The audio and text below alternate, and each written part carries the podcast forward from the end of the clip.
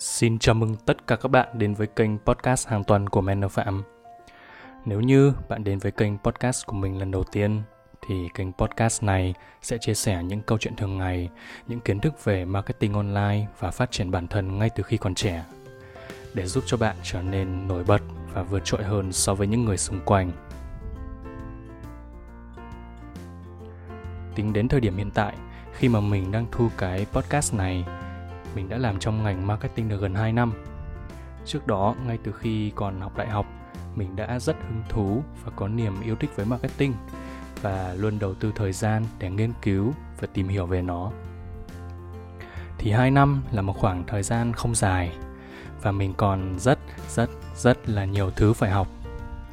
Mình cũng cảm thấy may mắn khi mà thời điểm đó vừa mới ra trường, mình đã tìm được một công ty marketing tên là Antofo để apply vào và hiện tại mình vẫn đang làm việc ở công ty này nhé. Thì cái thời gian ở Antofo nó thực sự quý báu với mình. Công việc của mình hàng ngày liên quan đến việc nghiên cứu thị trường, phân tích đối thủ, lên kế hoạch và triển khai các chiến lược marketing cho khách hàng.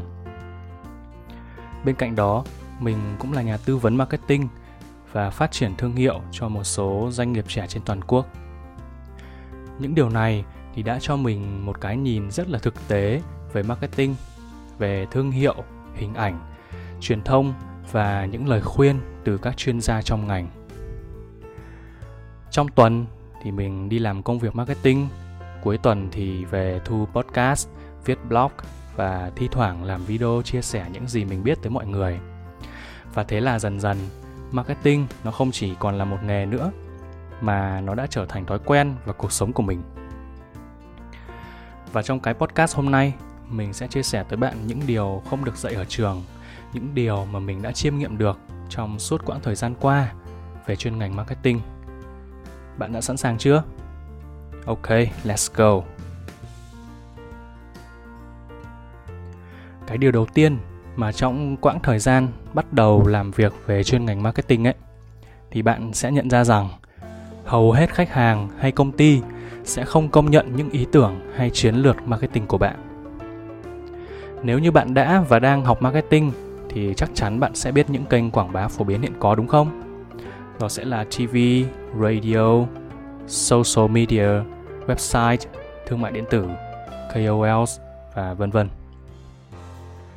Tuy nhiên, ngoại trừ những doanh nghiệp nổi tiếng và có nguồn vốn dồi dào thì đa số các công ty hiện nay đều có con số riêng cho ngân sách marketing mà tất nhiên con số này phải hạn chế ở mức tối đa mà người ta tính toán để doanh thu còn có lãi chứ, đúng không?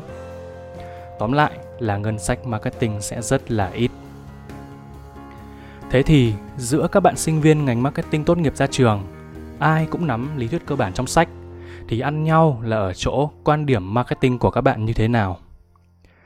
Tức nghĩa là trong các kênh marketing hiện có, kênh nào nên chọn, kênh nào nên bỏ qua, cái nào dồn nhiều ngân sách, cái nào dồn ít và thực hiện như thế nào để mang lại hiệu quả tối đa với ngân sách hiện có và lại phải phù hợp với tầm nhìn, sứ mệnh và văn hóa của doanh nghiệp.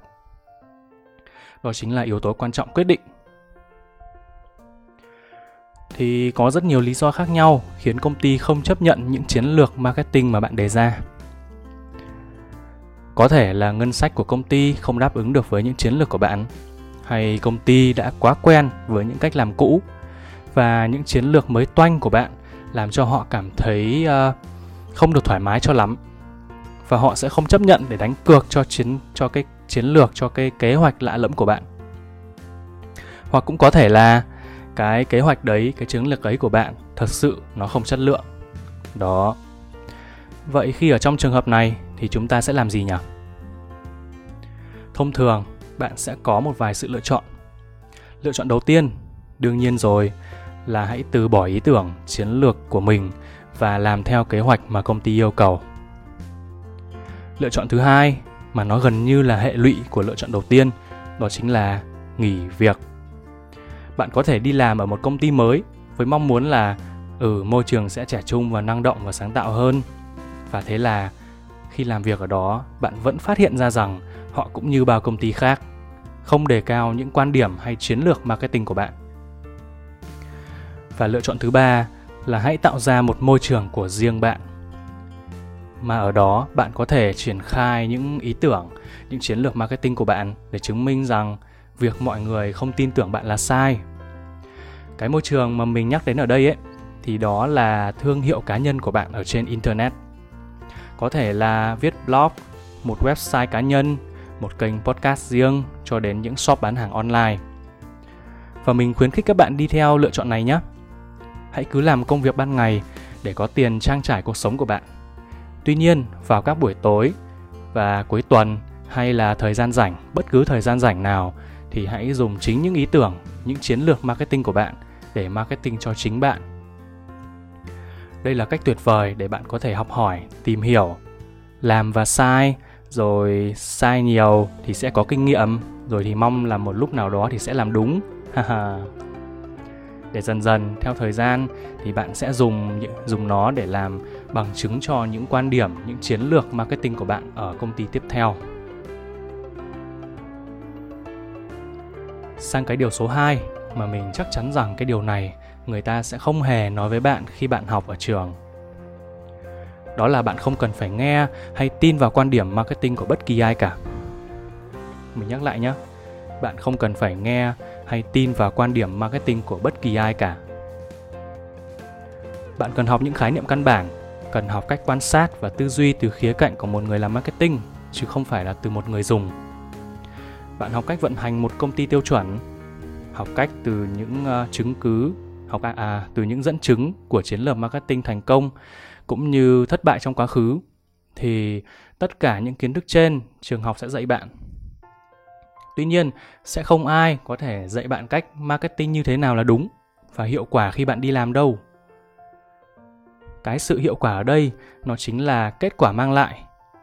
Và nhiều khi thì cái kết quả này nó không đến ngay sau khi một chiến dịch marketing kết thúc có những chiến dịch ấy thì bạn sẽ cần thử nghiệm. Có những chiến dịch thì bạn lại cần phải hy sinh với mục đích lùi một bước tiến ba bước và có kết quả về lâu về dài. Vậy nên bạn cần cân nhắc thật kỹ khi nghe những thứ gọi là kinh nghiệm thành công những thứ gọi là hay là bí quyết thành công của những người mà dân mạng coi là bậc thầy marketing. Vì mục đích sứ mệnh và tầm nhìn của mỗi doanh nghiệp, của mỗi thương hiệu là khác nhau. Để trở thành một người làm marketing giỏi thì bạn cần có được sự cân bằng giữa việc học hỏi từ những người đi trước và sự kiên định với ý kiến, quan điểm marketing của cá nhân bạn. Điều này đòi hỏi bạn phải có một độ lý nhất định, một đôi mắt liên tục quan sát này và một bộ não không ngừng phân tích tất cả những thứ xung quanh bạn. Tất cả những lời khuyên hay cách làm marketing của người khác bạn chỉ cần biết để đấy thôi còn quan trọng là hãy tin vào quan điểm marketing của chính bản thân bạn. Hãy cứ thử đi. Nếu nhận ra sai thì sửa, rồi cải tiến nó lên. Vì chỉ như vậy, chỉ như vậy mới có thể đưa bạn lên một tầm cao mới trong ngành marketing. Sang cái điều cuối cùng mà mình khá là tâm đắc. Cái điều này thì sau một vài năm nghiên cứu, làm việc và tìm hiểu về marketing thì mình đã tự nhận ra mà không cần ai dạy cả bạn nghĩ bạn là một người làm marketing ư? Nhưng thật ra, bạn chỉ là một khách hàng bình thường như bao người khác mà thôi. Ở việt nam, marketing được coi là một ngành khá là mới. Mà bởi vì nó mới, nên nhiều người vẫn chưa có đủ kiến thức và hiểu về nó. Bởi vì nó mới, nên nhiều kẻ đã lợi dụng để đánh bóng tên tuổi với mục đích kiếm tiền. Mình đã thực sự cảm thấy rất là chán khi thấy nhiều bạn hiện nay hãy xem những nguồn thông tin từ đâu đầu đâu đâu để đi mua vé và đi nghe những người tự xưng là bậc thầy marketing, tự xưng là bậc thầy bán hàng và nghe họ chém gió với mong muốn rằng mình sẽ kiếm được tiền ngay lập tức. No no, bỏ đi bạn ơi, bỏ đi mà làm người. Mà nhá, toàn đi đọc những cái banner poster quảng cáo với nội dung như kiểu là uh, cách tạo lập cỗ máy bán hàng tự động giúp bạn kiếm hàng chục triệu mỗi tháng mà không cần phải làm gì cả. Wow, ghê vậy luôn. Thế mà cũng có nhiều bạn bỏ tiền ra để đi nghe nhé. Lại còn nghĩ mình đang học để làm marketing giỏi hơn thì mình thua các bạn luôn.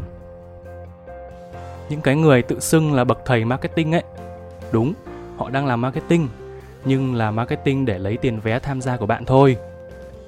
Bạn nghĩ bạn là người làm trong ngành marketing nhưng lại chẳng nhận ra nổi một chiều marketing còn con như vậy.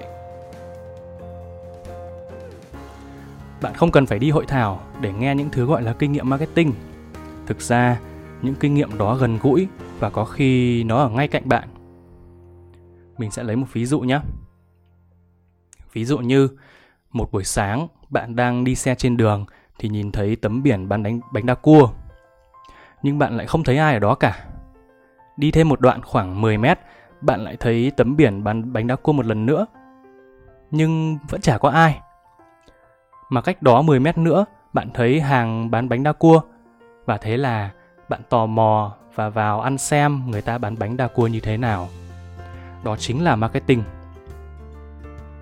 Một ví dụ nữa là có một cửa hàng hoa ở phố Mê Linh mà lần nào bạn đi qua họ cũng bật nhạc rất là sôi động. Bạn thắc mắc là cửa hàng hoa thì bật nhạc như vậy để làm gì nhỉ? Và sau một khoảng thời gian, bỗng một hôm, mẹ của bạn bảo bạn đi mua hoa để tặng quà cô giáo cũ. Thì cái nơi đầu tiên mà bạn nghĩ tới để đi mua hoa ấy, chính là cửa hàng hoa ở phố Mê Linh đó.